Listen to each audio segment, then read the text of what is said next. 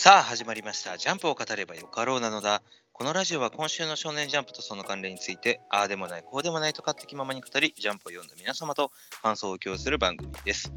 お届けするのは私、不動と一さんです。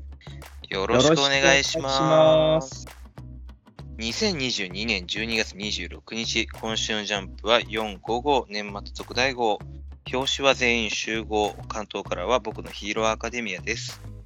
それでは早速、僕のヒーローアカデミアナンバー376、花に嵐ということですが、まずはジャンプの表紙と、えー関東から、まあ、あと人気投票もありますので、はい。えーちょっとヒロアカも厚めな今週ではありますが、はい、情報量が多いですから。はい、この全員集合のね、表紙、うん。えーですね、掲載順位の序列が分かったりとかね。まあそうですね、前半になればなる方が、まあ、人気があったりだとか、目立ちやすいところに置かれてたりとかっていうのはありますよね。ね、うたちゃんがいるとは思わなかったけどね、そうですね、この枠で一つ潰されてますからね。本当なんですね、ん、後ろの方の作者は邪魔やと思ってるでしょうね。ワンピースだけありかよみたいなね。うんはいはいまあ、特別待遇、まあさすがワンピースですね。うんまあこういうジャンプの。はい、いや個人的には虎杖の顔がすげえ気になるんですけどね。ただこれ絶対、演歌歌ってるでしょ、こいつだけ。そう、確かに。拳をなんかね、聞かせてる感じですね。聞かしてる感じがしますね。はい。まあなんかこういう、まあ、ハンターハンターは本当にこのために描かれた絵なのかというちょっと疑問があるんですけど ぜなんか関係なさそうな感じがしますね。もしかしてなんか単行本のどっかから取ってきたみたいな ちょっと古い絵柄のような気もせんくもないですしね。な。そうそうそうそうそう、ちょっとね。まあ、な違うと思うんですけどね。はいはいはい下ろされてると思いますが。えーあとはあれですね、チャン先輩の見開きからのロボコンも面白かったです。誰がいるねえー、誰得？いやいやいや、まあちょっとな、うわ、可愛いなと思って、反対側にいるってことは、これ、ね、ひなちゃんか？そ。ひなちゃんか。期待させな。絶対そうそう思った 読者も多いだろうな。え 我々同様。うんー手だけすげえ綺麗っていう。そうなんですよ。膝を見せろっていうね、ロボカーなんですね。あれか？手、あの、か頭以外は全部、まんまなのかな、これ。ああ、どうなんだろう。まあもう顔の部分だけ、こう、ロボコの作者の人に書いてもらってた取り抜いてたんですかね。うん。まあいいんだけど、面白いな。で、一方で、えー人気投票、ヒロアカの方ですね。はい。いやー、まあ、このお関東カラーの表紙、まあ、堀越先生の身が心配というか、あはい。めちゃめちゃかっこいいですね。そうっすね。いや、なんか、飯田君の初手生きて、ボコボコにされる感がありますね。いやいや、どういうこと ?RPG 的に RPG 的な感じで、あの、登場シーンでなんかすごいウキって感じで出てきて、あとあとあの主人公たちに差を見せつけられる当て馬感がありますね。あのー性格の悪い騎士団の団長みたいなね。そうそうそう。あ RPG でよくいるタイプの。いや、まあ、飯田君に限ってその性格じゃないからね。あれなんですけど。いや、でもめっちゃかっこよくて、これ、なんとか2023年のカレンダーに間に合わせてほしかったなとか思いながら、まあ無理なんだけど。まあね、もう終わってますからね。私の家では毎年ヒロアカの,、ね、あのカレンダー、はがあの買うのが通例になってますので、今年も買ったんですけど。うんい。買いすぎましたね。そう間違えて2冊あれ大丈夫？処理できた？欲し欲しすぎて2冊買っちゃった。まあレアらしいですからね、あれ。うん。で、まあ、この RPG 風のね、かっこよさもありつつ、今週の人気投票の内容もですけど、なかなかこう、おーっていうようなね、内容でしたね。そうでしたね。で、うん意外とエンデバーが、あー4位というね、高順位についてくるという。そうですね。本編で頑張ってるからかな。まあ、これぐらい、こう、なんか報われないとっていうのもあるかな。いやでもまあ実際前に比べたら魅力がだいぶ増えてますからね、エンデバー。人間臭い感じがね。確かにね。まあ、ナンバーワンだしね。うんそうっすよ。ねナンバーワンだけどナンバー良いですよ。うんまあ、それはいいんじゃないですか。さすがにエンデバーがナンバーワン取ったらちょっと組織票を疑ってしまうわ。まあ、この人気投票のね、一覧のところのとかもね。うん、そうだね。なんか面白いのもありますね。ああ、オール・フォー・ワンが39位とか。い やまあ、順当ですね。それは。うん。個人的にはスターがもっと上がってよかったんじゃないのって、まあ好きなキャラなんで思うんですけど、はいはいはいはい。意外と低かったな、53。53。うん。うん、で、映画のロディ・ソウルもね、15位という高順位についてるのすごいですね、映画キャラでね。そうですね。うん。映画も楽しかったから、このロディもね、どっかで出てきてくれたらいいんだけど、はいはいはいはい。思いながらね。そうまですね。はい、そんなあー人気投票、今皆さんの好きなあーキャラクターがいて何位だったのかっていうのもね、ありますが、はい。ねまあそんなことより本編ですよと。はあい。ちっちーまゃめっちゃかなってますよ。あ、もう混迷に混乱に、うんまあ、本当にカオスな状況ではありますが、えーまあ、先週ね、えーサッドマンズパレード、まあ、トガちゃんが残していた TWICE の血液を使って、えーそうですね、サッドマンズパレードが開始されてしまった。で、プラス、えー黒霧が、まあ、復活してしまったということで、ヴィラン側はワープが使えるようになったと。はいいうので、まあ、もう分断作戦がもうどうにもこうにもならんくなってしまったヒーロー側。はいと、まあ、今はあ群訝山荘のところでのおオール・フォー・ワン VS のところの、まあ、そこの乱入の戦いになっているという状況ですね。まあ、で、トガと、えーまあ、それを追いかけるうお茶子ちゃんとあ梅雨ちゃんという状況にはなってるんですが、うーん、まあ、今週もね、まあ、っていうか、一番やばいのが、なんかホークスな気がするんだよな。ホークスなんかやばそうな感じありますね。うーん燃え尽きそうな感んじありますね。ありますね。なんやかんやエンデバーは、うん、なんかこうダビと心中しそうな気がするが、生き残る可能性の方が高い気がする、個ああ。人的には。なるほど。うん。まあうんもう右腕失ってるし、はいはいはいはいはい。あ、それでもういいじゃないかということで。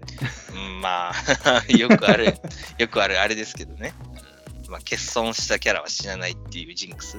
はいはいはいはい。確かにそれはありますね。まあなんか、今週の終わり的には本当に、なんでしょうね、燃え尽きさ燃え尽きちゃいそうな感じ、まあそれこそダビを助けて自分が死ぬみたいな展開もありえそうな感じはありますけど、うん。まあでもエンデバーの覚悟的にはもう、あーダビと共に、うん死んでもいいというか、まあ、うん自分の命はそこまでこうね、考えてない気はしますけどね。うんうんうんまあもうね、ホークスも遠回しに言ってますけど、もうダビを殺してくれって言ってるようなもんですしね。うん。まあ間違いないね。うん、ここでダビ止めれないと、ヒーロー側が本当に全滅近くになってしまう。うん。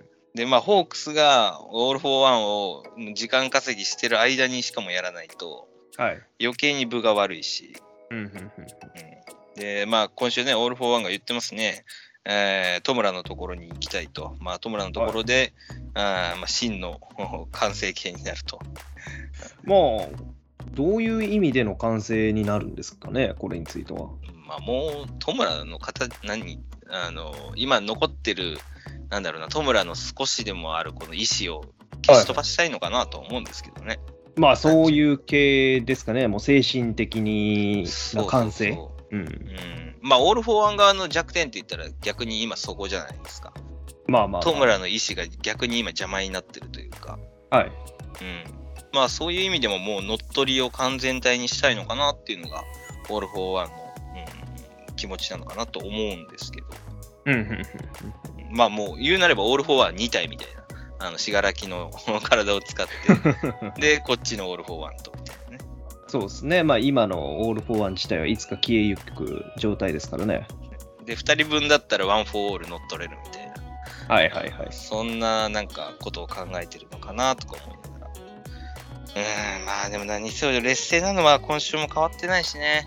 まあ、そうですすね。形勢は全く変わってないですからね、今のとこうろ。ん、ピクシー・ボブが頑張ってる姿が見れたからまあ満足かな、私は。そこでよかったんですか？うん、もうプシーキャッツの中では僕はピクシー・ボブかな。はいはいはいはい。まさかの？日産は虎ですもんね。トラいいですよ。何軟体、軟体だしね。そうですよ。あの見た目とキャラはいいですよ。うん、確かにね。癒しだよね、逆にね。まあ、俺は最後に京香ちゃん見れたからよかったですけど。それはせこいやろ。まあでも、うん、そうだね。エンデバーが、まあ来年になるんだけれども、ダビを止めきれるか。まあなんか今週ラストのエンデバーの顔見たら、ちょっと安心しましたけどね。おうん。安心したなんか今までのダビを見る目というか、絶望なあー表情をしていないというか、うんこう割と晴れやかな気持ちで戦えるのかなと。うん父親としてけじめをつける覚悟ができたのかなっていうま感じはしますけどね。そうですね。どういう思いがあるのかっていうのははっきりとはしないですけど、まあ、覚悟決まってる顔ではありますね。そうそういう意味では安心したし、うんまあ、ホークスのこの言葉がかっこいいですね。俺たちのナンバーワンにして負けただろうがっていうね。そうですね。まあ、負けても負けてもしつこく追ってくるのがオールフォーワンなんですけどね。そうですね。しつこいところですよ。何回負けたら気が済むんやっていうね。はいまあ、そんなところで今年のヒロアカはこれで見納めですが、はいはい。来年このお対戦が、まあ、決着ついてほしいけどついてほしくないね。ヒロアカ終わってほしくないから。まあ、本当に僕個人的にも言ってましたけど、終わりがだいぶ近づいてる感はありますからね。ね、終わってほしくないわ。こっから、うん引き伸ばしてほしいな。第3戦。うん、もう薄めに薄めたカルピスにしてほしいわ。やめとけ。よくないんだよな、こういうのがな。そうですよ。綺麗に終わらした方がいいですからね。読み続けたいなという気持ちですね。はい。まはいあそんなところで、えー来年のヒロアカもあ引き続き楽しみにしていきたいなと思います。はい。続きまして、ワンピース第1070話、最強の人類ということで、まあ、先週に引き続きエッグヘッドと、あーまあ、ロブルッチがベガパンクで一応狙ってやってくるわけですが、まあ、それに対して、まあ、セラフィムを率いる戦闘丸とルフィですね、うんえーというところでしたが、戦闘丸っていう1話ですね。そうですね。これ、どうなっちゃったんでしょうね、戦闘丸。ねえ足柄どっこいしてくれよっていうね。見れてないですね。足柄どっこい。足柄どっこい。数年ぶりのね。はい。見たかったなっていうのと、うん、まあなんかね、登場回数多くないんですけど、個人的に多分割とみんな好きだと思うんですよね、戦闘丸。なんか、やっぱり、うんき金太郎っていうフォルムをしてるからなのか、なんか親しみが湧きますよね、戦闘そうだね、昔話から出てきてくれたようなキャラクターなんで、そういう意味でもかな。うん。余計にだから今週はそこのとこ残念でしたね。はいはいはいはい。まあ、結局、やられちゃったっていうところがありましたけど、うん。まあ今週はでもかなり大きい話も出てきましたね。ああ、そうですね。悪魔の。うん、そうね、セラフィムのね、話がね。うん。まあ、悪魔の実、ここまで作れるのかということで、まあ、明かされたわけですけども、パラミシアは、まあ、あごめん、えっ、と、ロギアは作れない。うんはい。で、えー、なんだっけ？あ、ゾーン系、そう、はいゾーン系は作れる。ゾーン系については普通に製造ができますよと。うだ、そうパラミシアについては能力者の血統因子っていうことですから、まあ多分パラミシア系の実を食ったやつの血統、うんまあチータとかっていうのを、あればね採取することができたら作れるってことなんでしょうね。いつの間にでもね、あの、今回でいうセニョールピンクとか、あーまあ、あれか、ハンコックの血液を採取したのかっていうちょっと疑問もね、まあ髪の毛とかでもいいのかな。ああ、なるほど。ね細胞遺伝子ってとこですか。うん、とかでいいのか、もうもしくは、あの、七部会で、あれですね、健康診断やってるのかもしれません。定期検診向けに来てください。世界政府の、はい、年に1回です。年に1回です、みたいな。廃棄して、みたいな、はい、やってるのかもしれませんけどね。ふふふおじさんも血抜かれてたでしょうね。あ、でもこいついらねえっつって。使われてない。使われてないですね。まあでも本当にね、ハンコックそのままのようなあーセラフィムになっちゃってますし、そうですね、喋れてましたね。そうね、ついにセラフィム喋るっていうね、これもまた新事実として、うん、非常に興味深かったですけどね。そうですね、もう性格的にも完全にハンコックですし、うん。そうね。なんかあの、か あカイドウじゃないわ。ジンベエがはい優しいハンコックじゃなって言ってるのが面白かったですけどね。まるで本物は優しくないみたいなことをねそ、うそうそうそう。無礼者ですよ。プレームのです。まあ、ルフィだけに、ルフィとレイリーぐらいですからね、優しい。はいまあ、気持ちはわかるんですけど、思わぬ、うん本音が出てもうたなっていうね、このジンベエが面白いですけどね。まあまあ、七部会同士で付き合いはあるでしょうからね。そうそうそう。多分その時も冷ややかだったんでしょうね、はいはいはい。まあ、そういうベガパンクの今回の科学技術力の高さ。うんあーまあね、まあ、ゾーン系、まあ、ゾーン系はでも覚醒すると強いしな。まあ、まあ結局、覚醒までできんのかっていうところについてははっきりしてないみたいですけど、とはいえ、ああのゾーン系作れんねやったら、それこそルフィの方もいけますからね。うん、人人の身としてね。うん、だからその辺もやばいよねっていう再現ができるっていうのはすごいことだよねっていうのもありますし、まあ、うん。ロギアが作れないのはまあまあいいとして、はいはまあ、ベガパンクのこの技術力、まあ本当にこのワンピースの世界の本当になんだろうな、あめちゃめちゃ重要なキャラだなっていうのは改めてわかりますよね。い。そうっすね、ドチートですね。はい、まあまあ、シーザーは死ねばいいとしてっていうのも面白いですけど、あれは害悪ですから。外役ですからね、本当にね。なんで死ななかったんだってみんな思ってるかもしれませんが。いまだに生きてますから。そうね。何今頃何してんだかっていうね。扉絵でちょっと出てましたけどね、この間。うん、そうね。まあでもこう、まあセラフィム今回はもうね、えーロブルッチたちに、えールッチたちに、まあ、乗っ取られたというか権限取られてしまいましたけど、はいあー今週最後のところでキザルも出てきたので、非常にこう、世界政府側のベガパンクの命を狙う側の戦力がめちゃめちゃ増えてきて、そこも心配になってきましたね。そうですね。まあ、パワーバランス的にそのセラフィムがめちゃくちゃ強いっていうのが分かりましたんで、ロブルッチに関しては今週もルフィに手も足も出てなかったですからね。うん。でもさ、ラスト、ルッチピンピンしてるじゃないですか。まあやそうですね。やっぱりゾーン系の覚醒フォルムだとここまでタフなのかなとか思いながら見てましたけど、はいはいはいはうん、まあなんていうの、まあルフィもまだ覇気まとってないし、まあそんななんかこう、ガチガチにボコってはないんだけど、まあ、おまあ4校だからね、ここで負けるわけにもいかないし、これぐらいが順当なのかもわかんないけど、はい、まあでもルッチもタフだなっていう感じですね。まあそうですね。意識が飛びそうだとか、ボコボコにされてますけど。ね、まあ勝ては、勝てはしないっていうのはまあ分かったというはい感じではありますね。まあそれは当然っちゃ当然なんですけど。うん。まあとはいえ、そのセラフィムに対しての攻略手段っていうのがゾロしかまだ知らないわけですからね。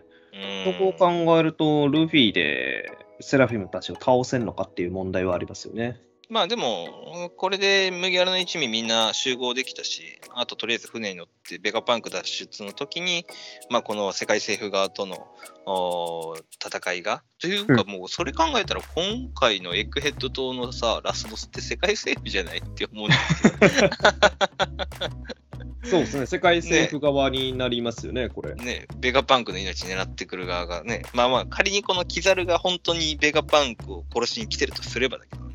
はいはいはいはい。でもなんか先、え？以前赤犬はまだキザルが、あーえ？キザルが何しに行ってるのか知らなかったですよね。なんかそんな描写なかったでしたっけ？何しに行ってる？いや、もともとキザルは向かわせてたって話じゃなかったでしょ。あ、向かわせてって言ってましたっけ？あ、うん、じだかゃあ、らあのルッチたちのこう後追いとして行かせてはいたけど、お着くのを待てっていう風な話になった。あそっかそっか。うんまあじゃあもうベガパンクの位置に狙いに来てるのはもう 100%, 100, あうん100%か。そうですね、まあ命というか身柄を拘束するのか、まあぬ取られるぐらいやったら殺すみたいな感じになるでしょうね。なるほどね。じゃあうんまあ割とルフィ VS キザルはあーありそうな感じですね。そうですね、ようやくキザルと互角の戦いを繰り広げられるっていう風に考えると、なかなか熱い展開ですね。うーん、まあ互角じゃ困るけどね。まあ確かに もはやよ今は。うん4校の1人に大将3人でかかってましたからね。そうね。だから、そういう意味ではキザル倒してほしいですけど、うんまあ、この辺の海軍本部との対決、あーまあ、ハンターハンターじゃないワンピースも熱くなってきましたね。はい、そうですね。もう本当にあの話の展開っていうのがだいぶ進んできてる感じありますから、まあ、うんうんここらで長年の因縁っていうものの一個に決着がつく可能性はありそうですね。そうですね。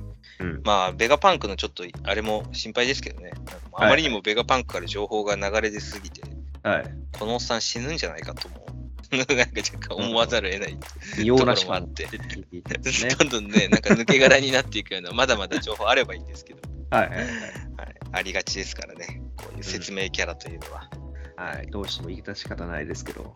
うん、まあそうならないことを祈りつつ、まあ来年のワンピースも引き続き楽しみにしていきたいなと思います。はい。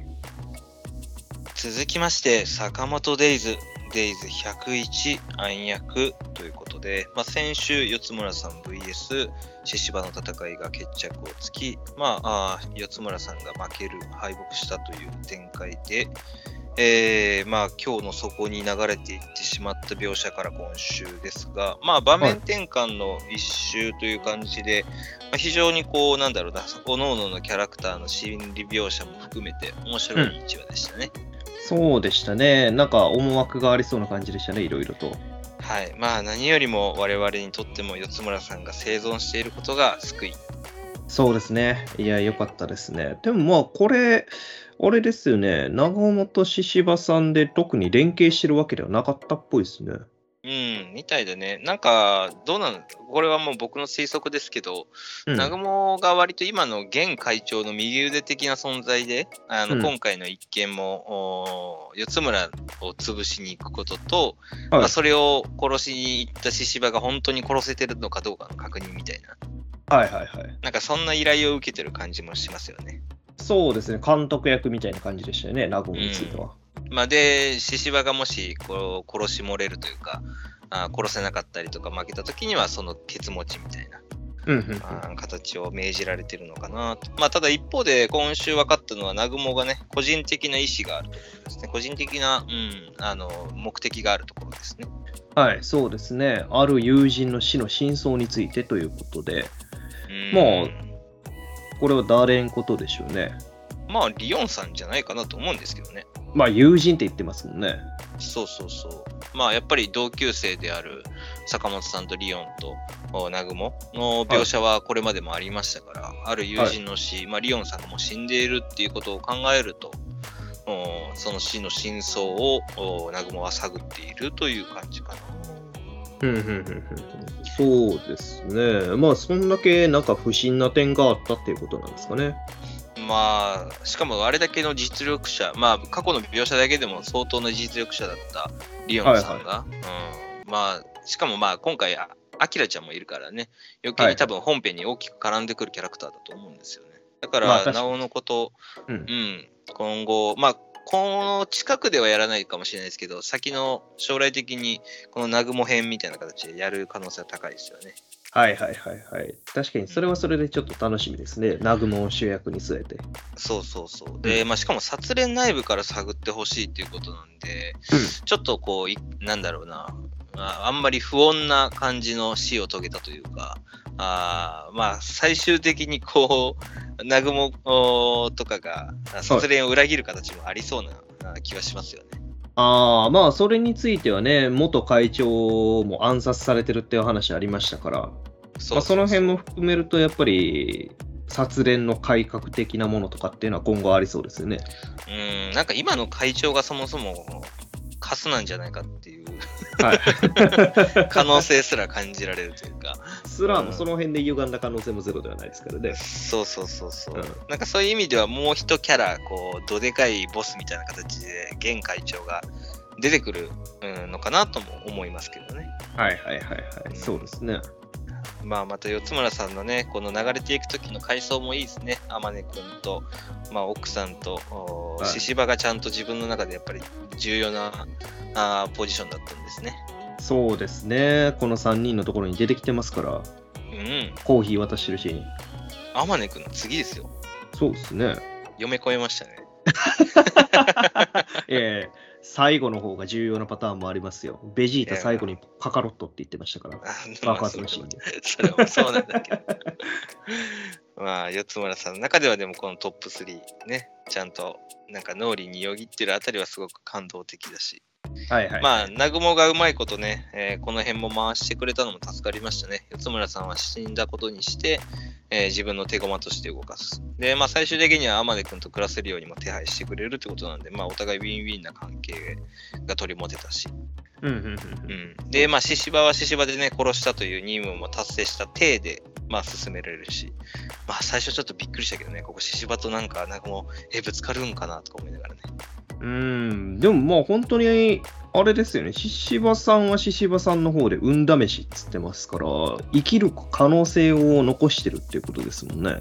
うん、まあ、それは、そうなんじゃない？あの、うんとどめを刺すつもりはなかったんでしょ。鼻からそうですね。はい。うん。で、まあ、落ちて死んだっていうことぐらいにしたかったんじゃないですか。うんうんうん、で、生きてたら生きてたらでいいじゃんっていう、うんなるほど。ことにしたかったのかなと思いますが、まあまあ、はいそこはちゃんと、ある意味、こう、なんだろうな、あ南雲があうまくまとめてくれたという感じですね。はいはいはいはい。まあ食えない男っていう感じですね、本当。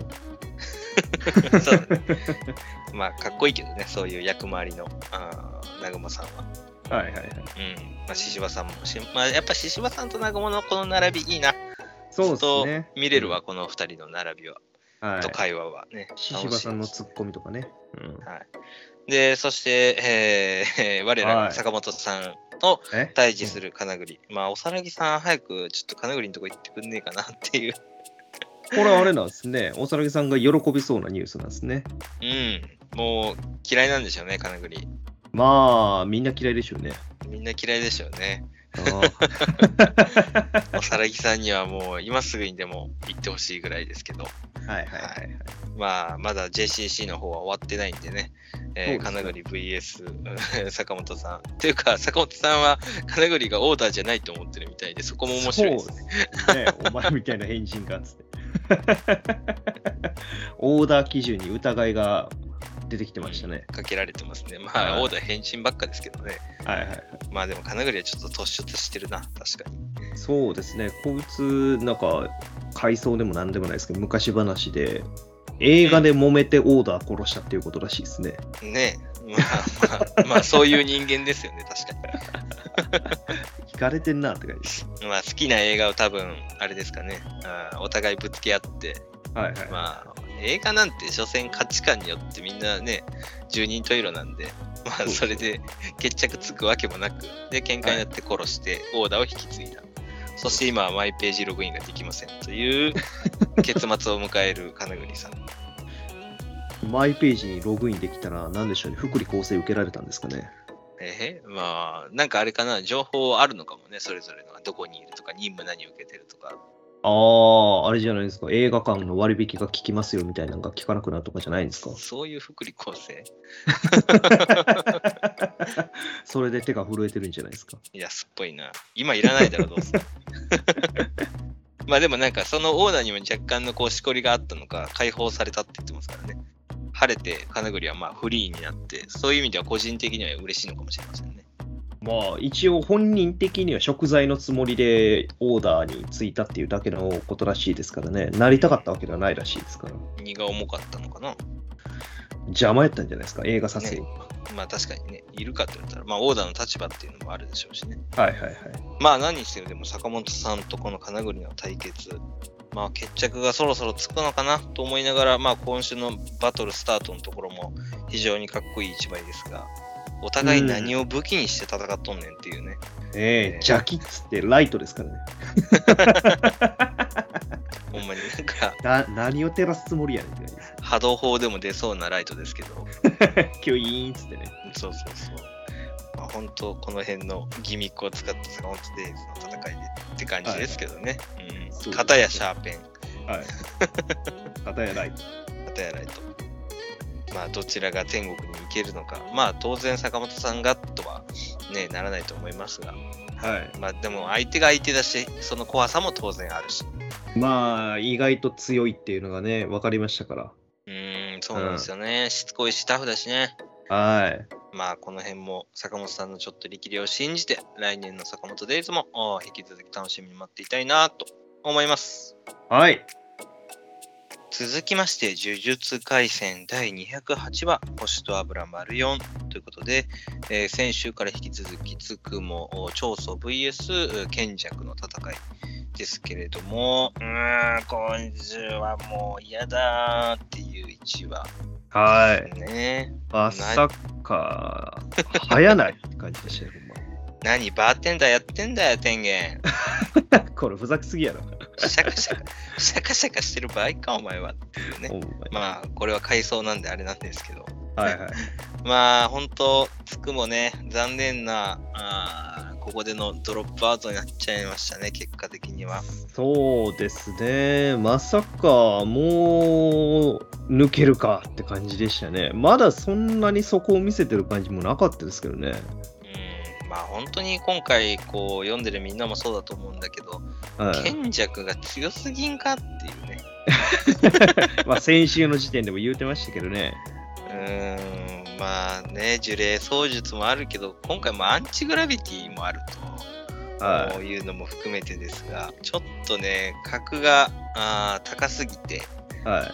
今後が心配です。で、今週のもう最後の話ですけど、天元との同化もできそうだし、はい。うん、ああ、もう呪術廻戦終わった。パンですね。カン、カン。もう気分は次、回作を。そう、気分はメイドインヘブンですよね、もうここからね。っていうぐらいの絶望感なんですけど。はい。いやー。まあ、まず最初はね、長宗との回想からスタートですけど、はいはいはい。うんまあまあ、このね、相変わらず僕は長宗のこの 兄弟の回想についてはまだこう、違和感が拭えないので、いやいやいや、一応血はつながってますから。うんまあそうなんだけどさ、えあれだけこう、お互い殺し合うバトルしといて、俺たち4人で戦う運命だったんだっていうのは、あまりにもかわいそうすぎるだろうっていうね。えうんまあ気づくのが遅すぎたっていうね。遅すぎたのかな。うん。まあ、虎杖のね、その辺のこう、血統というか、家の、家柄がまだ不明なところもあるからなんですけど、はいはいはいまあでも、まあ、長宗がここで死ななかったのはまあいいんだけどね。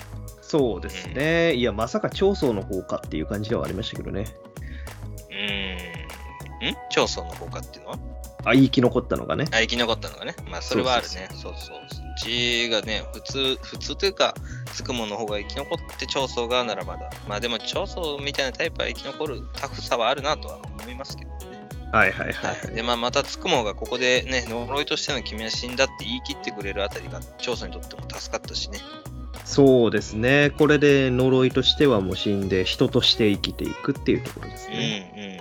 うんうん。そうだね。まあ、それは、この言葉がないと今後の長宗として生きないよねというね、うんうんうん感じはしますし、まあ、最後に残した、まあ、これこそ、おつくものね、あーまあ、なんか、長宗に対しての呪いなのかなと思いつつ読んでましたけど、ほう。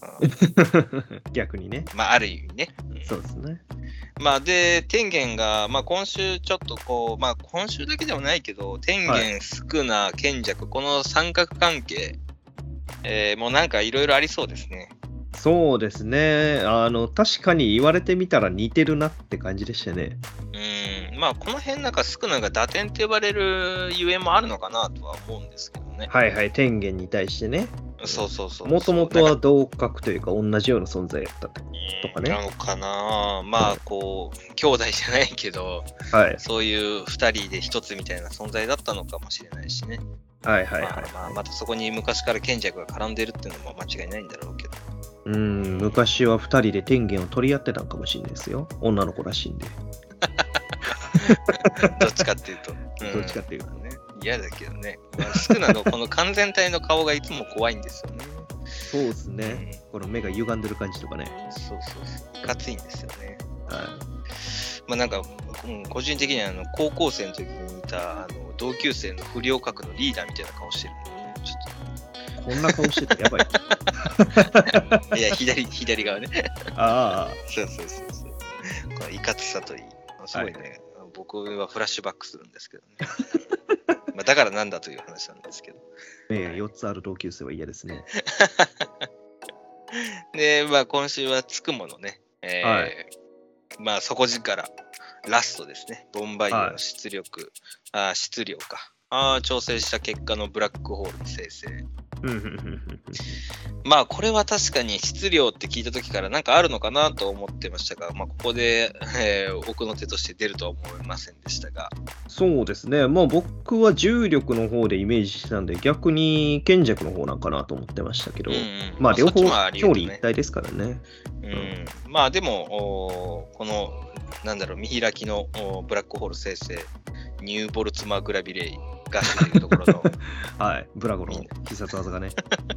みんな大好きですね、ガッシュ好きな人はね。はい。えーこの技かなというところで、天元、天元じゃない、賢弱やりきったかと思いつつ、上半身のお肌だけのみというね、このチートさ、ほんとふざけてるわ。タフすぎるやろ。いくらなんでそうね、まあ、あの、地球ごと壊しかねないので、ある程度調整本人の方で抑え込まれてたあーブラックホールだったっていうのはしょうがないせよ。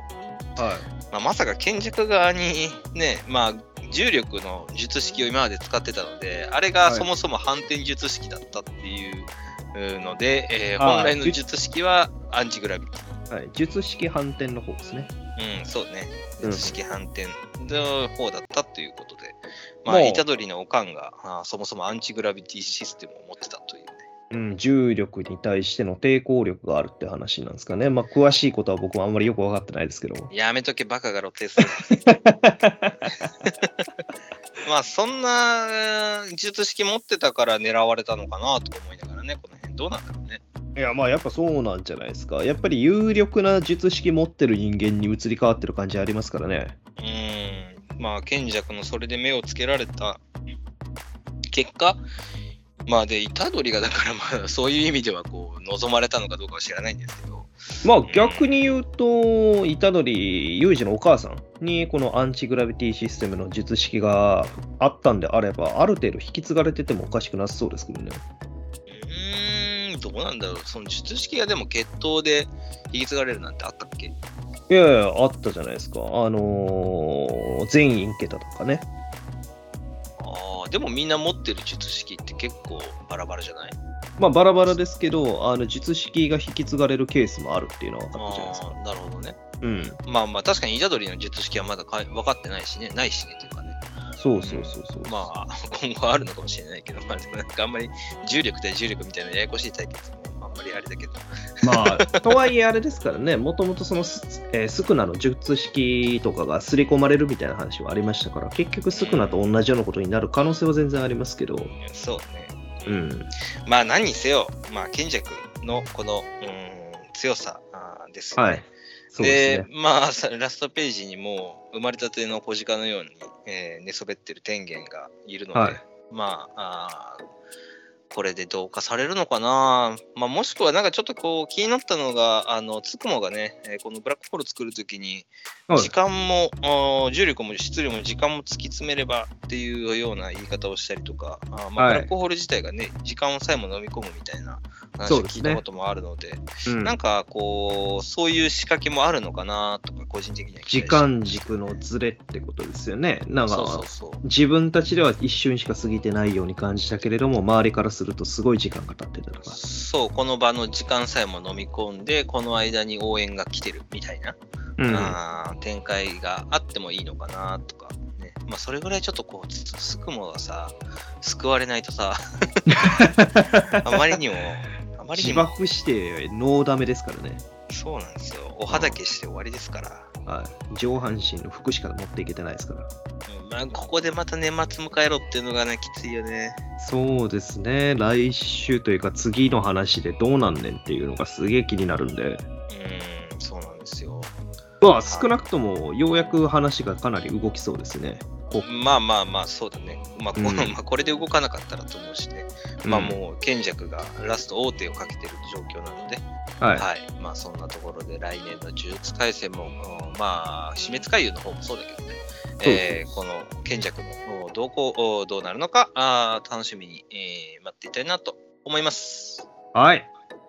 続きまして、青の箱、シャープ83、デジャブということで、えー大輝と千夏先輩のデートに先週は、あーチャラ男が乱入してき、危うくこう終わりかけたデートも、なんとか、うんあー二人で帰れるまあ、まだ時間を作れる形になってね、えー今週、またあーそのデートが続くわけですが、はい。また乱入だよっていうね。はい、うん、似たようなやつがまた乱入してきましたね。このデート、あーイビルジョーが多すぎますね。乱入クエストが過ぎますね。そうですね、2体目来ましたね。本当に、どれだけ邪魔してくんねんっていう。しかも嫌味なやつしか出てこねえっていう。ね。なんかこう、なんだろうね、わー、久々みたいなんじゃなくて、なんかもう因縁つけてくるか、あー しかも本当に同じようなこと言ってますからね。どちらかを攻撃するキャラしか乱入してこないっていう、このね、はうんまあ、壁があれば、2人のお距離も縮まるのかもしれませんけどね。あーまあ、こいつとチャラオカでくっついたら丸く収まりそうではありますね。ああ、いやいや、このリーゼントみたいな、あの、くるくる彼氏がかわいそうじゃないですか。リーゼントか、これ。なんか、一番最初、パッて出てきた時俺、おリーゼントかなと思った いや、パーマじゃないですか。あ、パーマですね。うんなんか、頭の上から波動砲打ちそうなえキャラクターじゃないですね。ええ違う、石氷じゃないですよ。まあ、今のところもうこのキャラに対して何のあれもないからさ。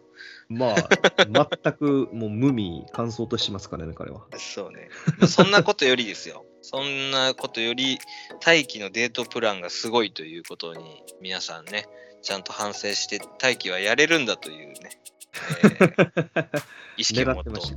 はい。すごいですね。高校生でちゃんとこう場所も調べて、はいはいえーいいところを見つけてるっていう、このデートスポットとしてね。ああ、いや、まあ今だったらやっぱスマホじゃ、スマホがあるじゃないですか。うんもおっさん目線ですけど、我々だったら、あの、ガラケーだったんで、あんまりそんな調べられなかったじゃないですか。本とかで調べて。いいわけですね。だから近所のね、カラオケとか、ボーリングとか、ラウンドワンが定番にやってくるわけですよ。あ確かに、でも俺も高校生の時は、うん、下見とか行ってたわと思って、なんかすごく懐かしくなりましたね。まあ、その今はね、大輝くんは言う通り調べていけるわけですけど、はいうんまあなんかそういう青春の日々もあったなとか思いながら、まあそうですね。今週、大輝くんの頑張りもうまくいったんじゃないですか、ここまでは。そうですね。ティナス先輩的にはかなり評価が良さそうですね。ね。うん、また、こう、ちゃん先輩の笑顔がもう、特段明るいのがすごくいいなと思って、あの 多分大輝のこの一生懸命な気持ちにも気づいたし、はい。まあ、もうチャラ男いねえし、はい景色も綺麗だし、雰囲気もいいしっていうところでね、この晴れやかな笑顔、素晴らしいですね。そうですね。次は何を持たせてくれるのっていうところとかいいですよね。うん、さまあ、花やろうと思いながら、え？え？花じゃないかな話すか？いえそこはもう大気の愛じゃないんですか？あ重いな 急に重くなるなまあでも、ちゃん先輩の中でもだいぶこう意識が変わってきてるみたいですね。まあその2人ともそうですけど、クラブ、はい。うん、優先だった生活からあー今まで遊ぶことってサボってるみたいに思ってたっていうようなね、えーチャン先輩のセリフにもあるように、はい。うん。まあ、そこに罪悪感を感じなくなったっていうのはすごいいい、えー心境の変化ですね。そうですよね。まあ結局別にサボってるわけじゃないですからね。あのいやずっとバスケしてても、まあねうん、あのストレス発散とかっていう意味合いもありますし、うん。まあでもやっぱりこう、負い目とかもあったんじゃない？クラブのみんなが頑張ってる中とか、まあこんな、あーこんなことしてる暇があったら走り込みしなきゃとかね。まあやっぱりクラブ一本でやってくると、そういう意識が今まではあったけれども、うんまあこういう時間も大事だよねっていうことに少しずつ気づいてるし、まあ気になる人がいるというところがやっぱり根底的にあるのはあると思いますけどね。そうですね。まあ別のものに価値を感じ始めてるっていうところですね。うん。で、うんまあ、またこう、大輝がね、あの、先輩であるチャン先輩に気遣いしながら、まあ、一番最初の時もそうですけど、マフラーだったり、今回だったら、ジャージだったりとか、なんかいろいろこう、な なんだろうな、こう、小回り利かして動いてくれる姿、はいはいはい、はい。まあ、そんなところもチャン先輩からすると、可愛らしいなと思ってくれてるという感じですうんね。そうですね。うん、まあ実直で努力家ですごくまっすぐな人なんだということで、まあもうこれは、あのー乱入がね、ゆめかさんの乱入がなかったら大輝くん言ってたのかなという感じもしますが、まあ間違いないでしょうね。覚悟を決めてる感じありますね。覚悟を決めた男の目をしています。はい。はい。まあ、あれかな、でも言うとしたら、なんかインターハイ行ったらとか、そういうなんか条件付きは自分で出しそうな気がするけどね。ああ、余計なこと言いそうですね。いいじゃねえか。青の箱だぞ。いやいやいやいや恋愛、ただの恋愛漫画じゃねえんだよ。普通に付き合ってくださいって住んでたよっていうふうに言いたくなるね、こういう。いや、でも今はじゃないの？二人ともやっぱり。クラブのまあね大事な時期もあるし、うんうんどっちみち。うんん、そうですね。そういう条件はなんかつけそうな気はするけども、まあそのセリフを言う前に、はい、なんかね乱入が来ましたね。うん、まあなんか、あれですね、ちょっと悪そうな顔したゆみかさんがいらっしゃいましたね。そうですね。回想のシーンでもすげえ悪そうな顔しますからね。ねえ。まあでも、割と幼馴染で仲いいんでしょうね。うん、先週はもうちょっといい顔してたと思うんですけどね。あ、写真のね、笑顔はね、すごく素敵ですけど、はまあ目がすごく切れ目なんで、あはい非常にこう、うん、人相がいいかと言われると何とも言え。はい。まあ、英明中学バスケ部から、あ千夏との関係があって、まあ、非常に2人で、まあ、活躍してたんでしょうね。うん、まあ、ただ急に、うん、バスケもやめて、うん、うん、まあ、高校にもこっちにも来なかったっていう感じなんでしょうね。そうですね。制服も別ですから、違うとこ行ってるんですね。まあ、そのきっかけが何なのかっていうところが先週のチャラ男がなんか知ってんだろうなっていうのもありますしね。はいはいはいはい。そうですね。あとはあれですよね。体育君になんか見覚えありそうな感じですよね。あれ君っつってますし。ああ、なんかね、それもあったね。うん。そうそうそう。まあ一応中学も一緒ですもんね。大輝。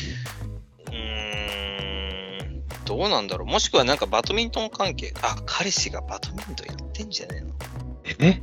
このパーマ。もうひ、ああ、パーマがうん。元彼じゃなくて今彼か。そうそうそうそう。はいはいで、なんか大気を大会で見たとか。あーいや、わからんけど。うん。まあまあ確かにそこの因縁っていうのも今後出てくる可能性はある、あってもいいかもしれないですけどね。そうそうそうそう。うんまあ、ていうか、そもそもゆめかがなんで辞めたんやっていうところのね、あの、話が知りたいんですけどね、バックボーンがね。まあまあそうですね。場合によってはこいつ何偉そうなこと言ってんねんって感じですからね。ない。おお前こそ恋愛で辞めたんちゃうんかみたいなね。そうですね。うんまあ全て金繰り捨ててるわけでしょうからね。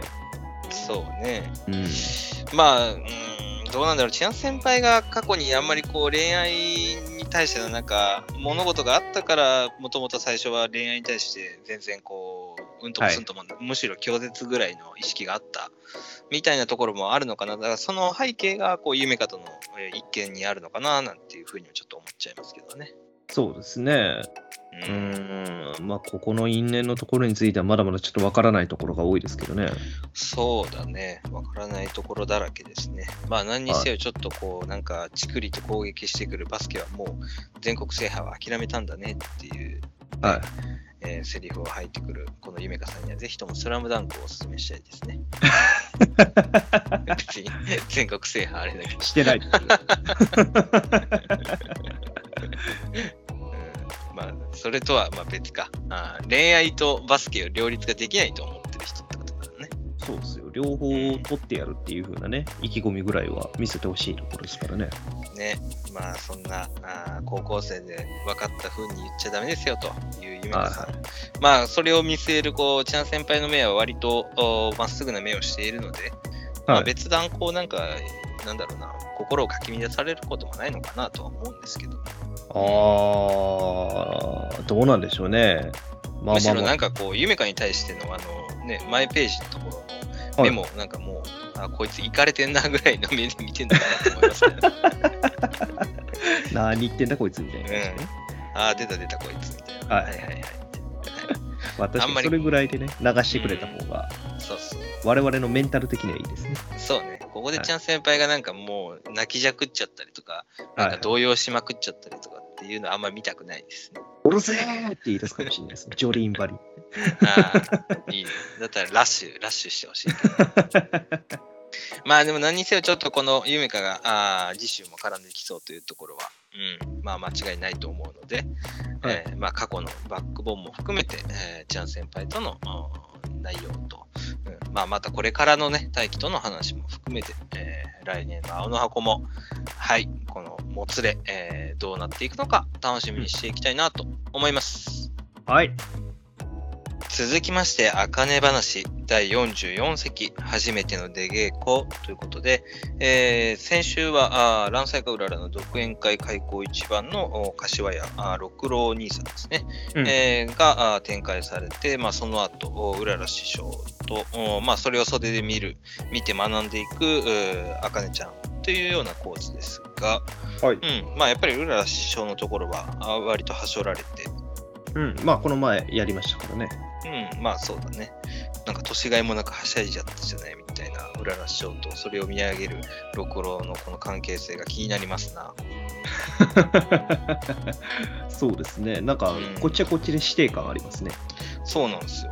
で、なんかしかも六郎がね、俺の話考えていただきましたって、以前喫茶店で2人で会ってる描写もあったんで、はうんまあ何か話を持ちかけてる、六郎側が持ちかけてるんだろうなというのは分かってたんですが、そうですね。まあ一体どういうことなのやら、大人の関係なのか。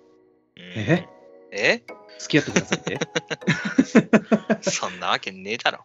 こっちで青の箱展開されてた。あかねの箱ね。どういうことあかねちゃん、あかねちゃん関係ないけど。まあ、どうなんでしょうね。まあ、多分、手張りとか、あのー学ばしてほしい、えー講座、話を学ばしてほしいっていうようなあー内容だと思うんですけどね。ああ、どうなんでしょうね。そのレベルだったらもうともに認めてそうですけどね。いやー、簡単にはいかないんじゃない？まあ、でもまあ、あかねちゃんが今そういう状態だから、そういう話もないのかな。でも、うん柏屋家辞めるなんてこともないだろうと思。まあ、そうですね。だとしたら、まあ、落語会に関わってくるようなこととか、なんかもしれないですけど。まあ、もしくはなんかまた、うんまあ、でもまたこう、他の独演会やるときに来てくださいねとか、そんなしょうもない話なわけもないし、はいはいはいはい。まあ、ちょっとここは想像つかないですね。そうですね。まあ、でかい話だといいですね。まあそうだね。なんかうん話の今後の転換になる面白い、ねところだったらいいですね。うんはい。なんかもう、一生師匠とか絡んできてくれたら面白いですね。ああ、いろいろと大手の人間たちが入ってくるような感じでねそう。そうそう。うん一生 VS うらら師匠とか見てみたいじゃないですか。まあこの漫画において VS っていう VS ないんだけど、まあまあ、ある意味のその序列感はありますからね。どっちが面白かったみたいなそうそうあるけど、まあそうなんていうの同じ舞台で戦うわけじゃないからあれだって。はいはいはいはい。まあそういう展開もまた今後もおー楽しみつつ、えーまあ今週はあれですね、あかねちゃんのやっと、えー修行が始まりましたね。そうですね。話の教えてもらえる段階にまで行ったっていうことで。うん。えー、うらら師匠からあー今回話の稽古をつけてもらう。はいうんということで、お茶組ですね。はい、えーカラオケで教えてもらえるということで。まあ、ねこれぐらいのね、うん、カラオケは我々も行きますけどね。え？え？え？え？ジャンカラ？ジャンカラこんなんあったっけ？なかったですよ、こんな飾り。ピカピカしてたような気しますよ。ピカピカ、してることなんかないよ。ジャンカラが。何一つ。テレビとかピカピカしてるじゃん。5人だっつってんのになんか3人ぐらいのソファー席みたいな。連れてかれて狭苦しいところに入って。狭すぎるやろみたいな。はい。そんなことはさておいて。はい。まあ、この VIP なあーカラオケでいいですね。うらら師匠とおまゆまゆらはい、えーさんのお私服姿も、なんかラフな格好もね、はいはいはいはい、そうですね。非常にそのキャラクターのあれもいいんですが、あーまあやっぱりあかねちゃんのお集中力っていうのが突出してる。うん。そうですね。この辺はあれですね、なんか現代病的なところが出てきましたね。ほう。あの要するに便利な機械を使って話をあの効率よく聞くっていう風な部分。ああ、録音機、覚える、うん、録音してね。っていうところをまあ駆使してきた前田さんとそれと違ってもう伝統的なもうスマホなんてないんで直接聞いてるっていうところ、うん。うん。まあ、こそうだね。これは小さい頃から、まあ、シグマ師匠に叩き込まれてきたあかねちゃんの元々の才能と、うん。その、落語に対する、やっぱり集中力というか、はいはああいうのがあー完全にね、あかねちゃんの武器なんで、そういうところですね。まあ、ただ今週ね、残念ながら、え前前もちょっと、先週話したかな、あね。このお茶組っていう話が、花魁がまあ男をこう、まあ、ちょっと騙し込むみたいなあーストーリーなので、まあ、花魁に似合うのかな、そもそも、できるのかなっていうところが、やはり突っ込まれてしまいましたね。い。そうですね。まあ、この展開は予想してたんで、ってなったら、まあ、言ってた通り、えーキャバクラとか夜のお店にまた行く展開とかあるのかもしれないですね。まあ、水商売、水商売修行編が始まる可能性はありますね。そうですね。まあ、てか、それ以外に、花魁の雰囲気を身につける手っ取り早い方法って難しいですよね。もううらら師匠真似たってそんな簡単にできないだろうし。うん、まあやっぱりその身につけるにしてもある程度実際の経験っていうのが必要になってくるでしょうしね。まうあ覚えるっていうのでできなくはないんでしょうけど、時間がかかるでしょうし。ん、そう。ていうか、多分うらら師匠、これ完全に分かっててやってるよねっていうね。まあ、まあ思った通りしましょう。想定通りでしょうね。そうね。完全にもう多分、一番最初にお茶組っていう時からもう決まってたんだろうなっていう。はいはいはい。はい、ところですが、まあ、このあかねちゃん、どうやって花魁の雰囲気を身にまとうのか、はい、どうやってこのお茶組をお習得して、ろえー6名会に間に合わせるのかっていうところ、まあ、あー来年もこのお勢いの止まらないあかね話、まあ、いろんな意味で楽しみですね。そうですね。花魁をどうやって身につけるのかっていうところも含めて。はい。まあ、じ来年のあかね話も楽しみにしていきたいなと思います。はい。続きまして、一ノ瀬家の滞在、えー第7話、翼の追跡ということで、えーまあ、先週ぐらいまでは、翼と中島の学校編の問題、まあ、翼のね、えーまあ、ちょっと、うん闇の部分がある程度解決されて、はい。えーまあ、ひょんなことから街の中で募金活動をしていると、おーまあ、しおりちゃん、妹ですね、うんえーが、まあ、年上の男性とくっついて、えーポール・スミス野郎と一緒にいるってことがあー 分かったと。まあ、まあ最初、この引き、先週の引きを見たとき、まあ、我々も言ってましたけど、パパ活だとか、まあ、遠行だとか、まあ、いろいろこう、まあ、タイザン5先生なんで、なんか、まあ、非常に不穏なあー雰囲気を感じつつ、そういう展開なのかなと。はい。健全なわけはなく。そう、と思ってましたが、割と、割と健全でしたね、でもね。ああ、まあ今のところはそうですね。想定してたよりかは。まあ、なんか単純にこう、いけすかね、あの、営業マンが単純に若い女の子引っ掛けてるだけっていう。はいはいはいはい。うん。は若いっつっても中1ですけどね。そうだよね。これ、普通に警察に職質されてもおかしくないよねっていう。そうですね。中1はちょっとガチのロリコン感があってやばいですね。まあ、しかもしおりちゃんも別にそんな大人っぽく見えるわけでもないしね。えまあでもこの一ノ瀬家の滞在は本当に中島とこの翼がタッグでこう家族の闇をなんかあーまあ暴いていくってわけじゃないけど探検的なノリでやっていくみたいな、えはい、まあはい。そういう、うん話の筋は今後も見える気がしますね。そうですね。この2人のコンビで進めていくっていうのは、まあそれはそれで良さそうですし、まあ逆にあの、しおりちゃんの闇をもし解消できたら今度しおりちゃんも入ってくる展開とか。はいはいはい3人でね、みたいなね、そうそうそうそう。まあそういう仲間が増えていくパターンも確かにありますが、今のところ、まあ今週の引きのところも含めて、しおりちゃんの闇が何なのかっていう特定までは至ってないかな。そうですね。まあ確かにやべえ部屋だなっていうふうには思いましたけど。うーん、まあそうね、まあ、それよりファミレスの配膳ロボットが気になってね、もう ファミレス行かなきゃっていう思いが、東京はそうなのかなとか見てましたけど、そうですね。我々の方ではまだ見ないですね。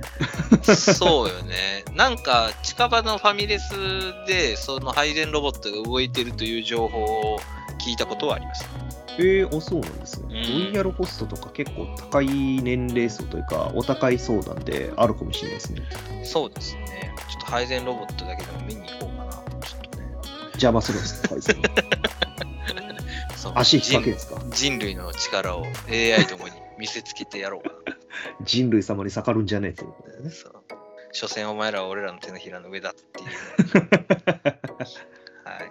まあそんなことよりも、穴水修太さん。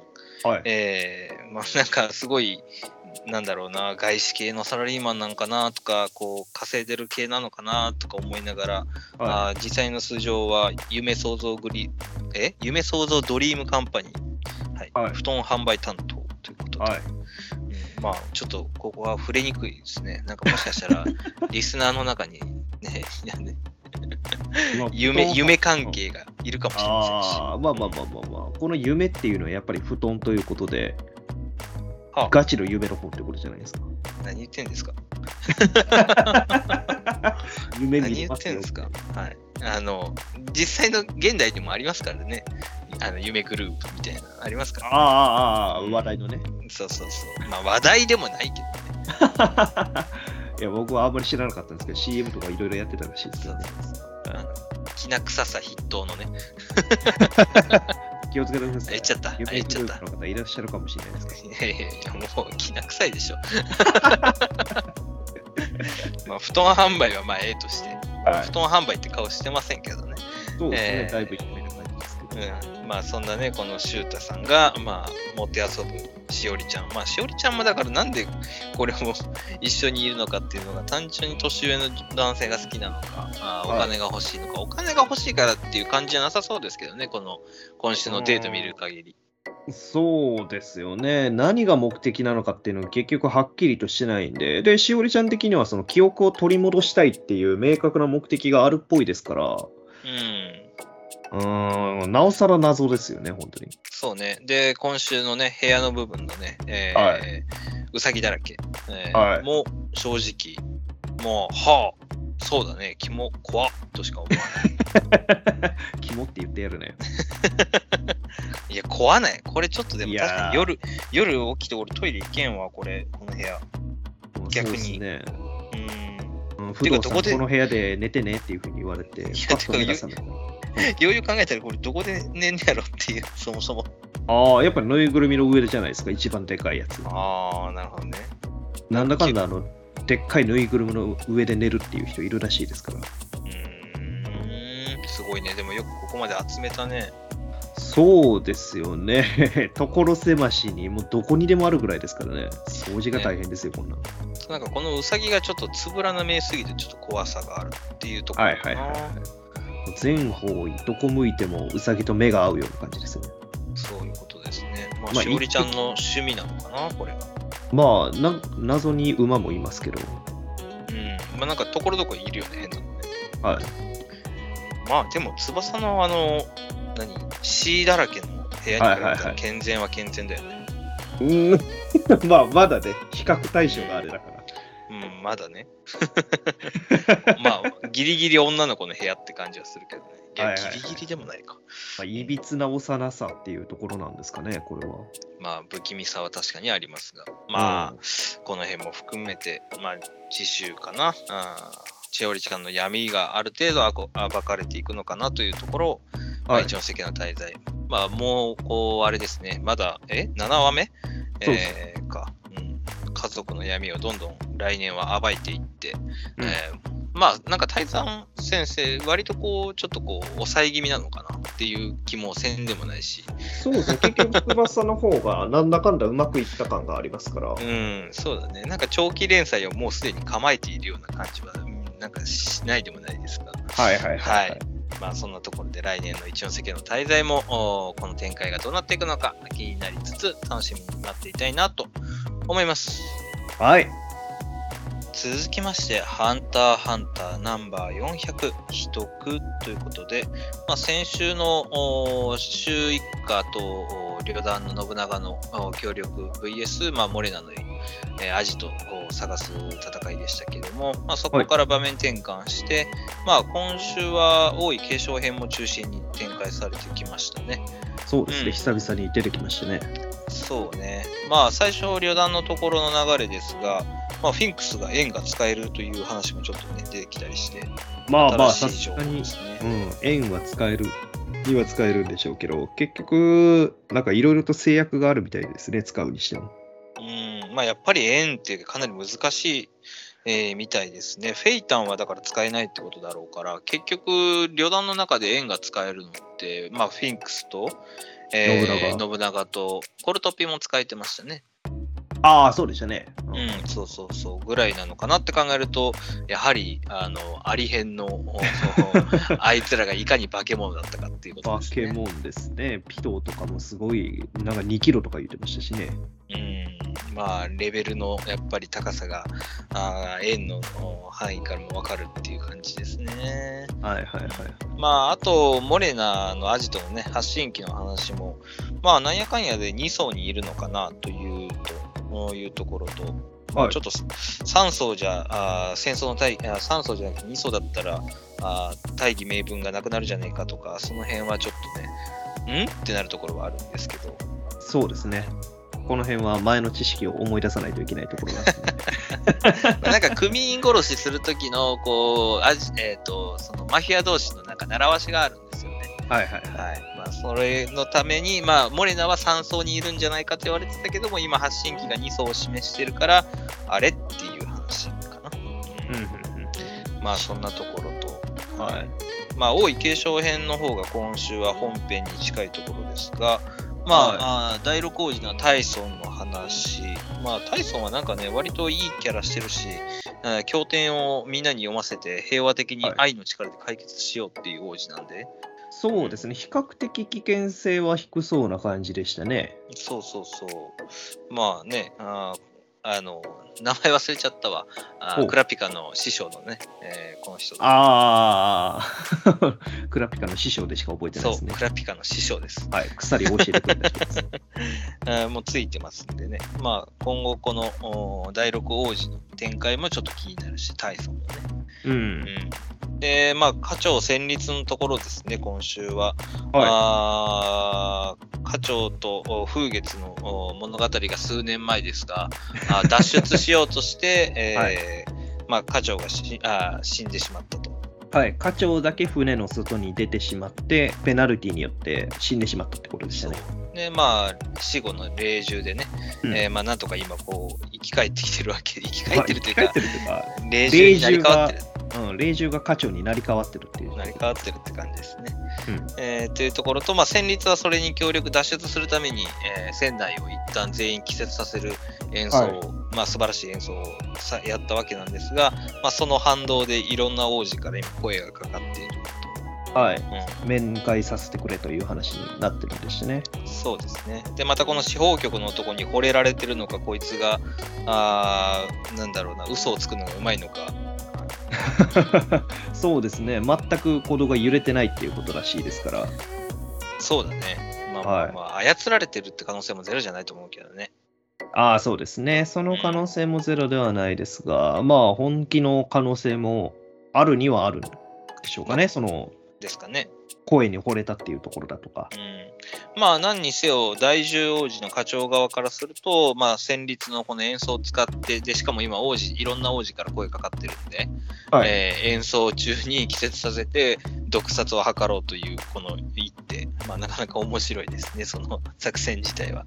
そうですね。うん意識飛ばして、その間に毒を流し込むっていうことで、まあ、もしそれが成功すれば、本当に一網打尽なわけですけど、まあそんなわけがないよねとも思うし、当まあはそれであの生理が死ぬとも思えないしね。い。はい。はい、まあそういう旋律のちょっと危うさもお感じますが、まあ、一方で課長風月の課長の方あごめん風ちゃんの方か、か。はいはい。うん、風月の方もなんかだんだんおかしくなっているっていうのもねこれが他のお王子のお影響なのかそれともこいつ自身なのかちょっとわからないところ奇妙ですよね。そうですよね。とはいえ、もう完全にあの隔離されてるような状態のはずですからね。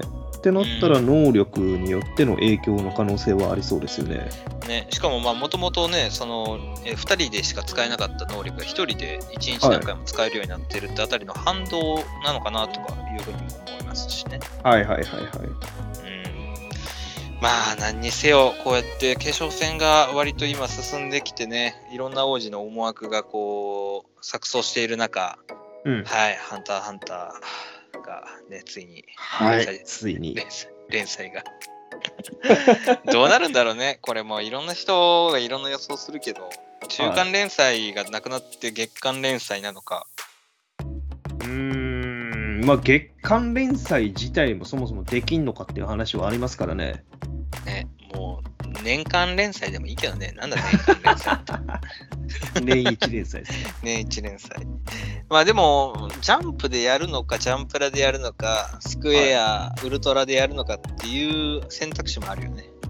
まあまあ、少なくとも週間よりかは月間に移った方が負担は間違いなく減りますし、まあもしくはもうジャンプラで不定期掲載にするっていうのもありですしね。まあそうだね。うんまあでもなんかやっぱり編集部的にはジャンプでやりたいっていうのはあるのかもね、ハンターハンターは。まあ、もう重鎮ですからね、やっぱ。うんまあそうだね、ジャンプでやってジャンプで完結してほしいっていうのがはい。あるのかなと思うけど、このペースで言ったらもうあともうおじいちゃんになっちゃうよっていうね、僕らも。まあ、富樫先生が大丈夫なのかっていうのが 一番なんですけど。そっちですね、どっちか。はい、そうですね。まあ、まあまあ富樫先生は、うん。うん途中でその月間に移るっていうの自体はね、あのそれこそ僕らも好きなあのスティールボールランもやってましたから。まあそうだね、スティールボールランもそうだし、D グレーマンもそうだし、ああ、そうですね。そうそう別にまあそれ、ワートリもそうだね。はい。うんまあ、そういうのは別に構わないんだけど、まあ、やっぱりはいハンターハンターをジャンプで読みたい、なんかジャンプで読めるからっていうのはね、やっぱりあるあるにはあるね、気持ちはね。まあそうですね。うん、まあでも、富樫先生が、まあ大事だ、大事というか、うん、まあやっぱり完結してもらうこ とそうそうの方が重要ですからね。やり遂げてもらうことの方が。まあ、それも大事だけど、富樫先生のあお体が一番かな。あそうですね。うんはい。まあそんなところで、まあこのハンターハンターも、うんやっぱり読めたら面白いし、うんはい話も分かれば、あーすごい引き込まれるんですが、重厚なストーリーなんですが、あー残念ながら来週からはちょっと連載があるのかな、ないのかなっていうところがありますね。そうですねはいまあ。そんなところで、来年のハンターハンター、期待して、はいえーお待ちしていたいなと思います。はい。はい。それではここまで週刊少年ジャンプ4、5の合併特大号を語ってました。次週は6、7、5ということで1月7日の土曜日発売ですね。うんはい。まあ、年末になってきましたが、あー皆様いかがお過ごしでしょうか？ということで、まあ、もうね、えー今年も終わりということですが、そうですね。はい。いや、本当に、まあなんだかんだもう我々も60回でございますからね。そうですね。はい60はい話ですね。うん60話って言ったら、青の箱よりかは早いですかね。はいまだ、まだ短いですかね。だからなんだって話。まあね、そうだね。まあおかげさまで1年間できてますので、はい。はい。まああの、リスナーの方々にはまた、あー我々にコメントとか質問とか感想とか、何でもいただけたら非常に嬉しく読ませていただきますし、反応していきたいと思ってます。はいはい。それではまたあー次週えー配信したいと思いますので、えーお楽しみにしていただければと思います。えー本日お届けしたのは私、不動と兄さんでした。あありがとうございましりた。がとうございました。良いお年を。良いお年を。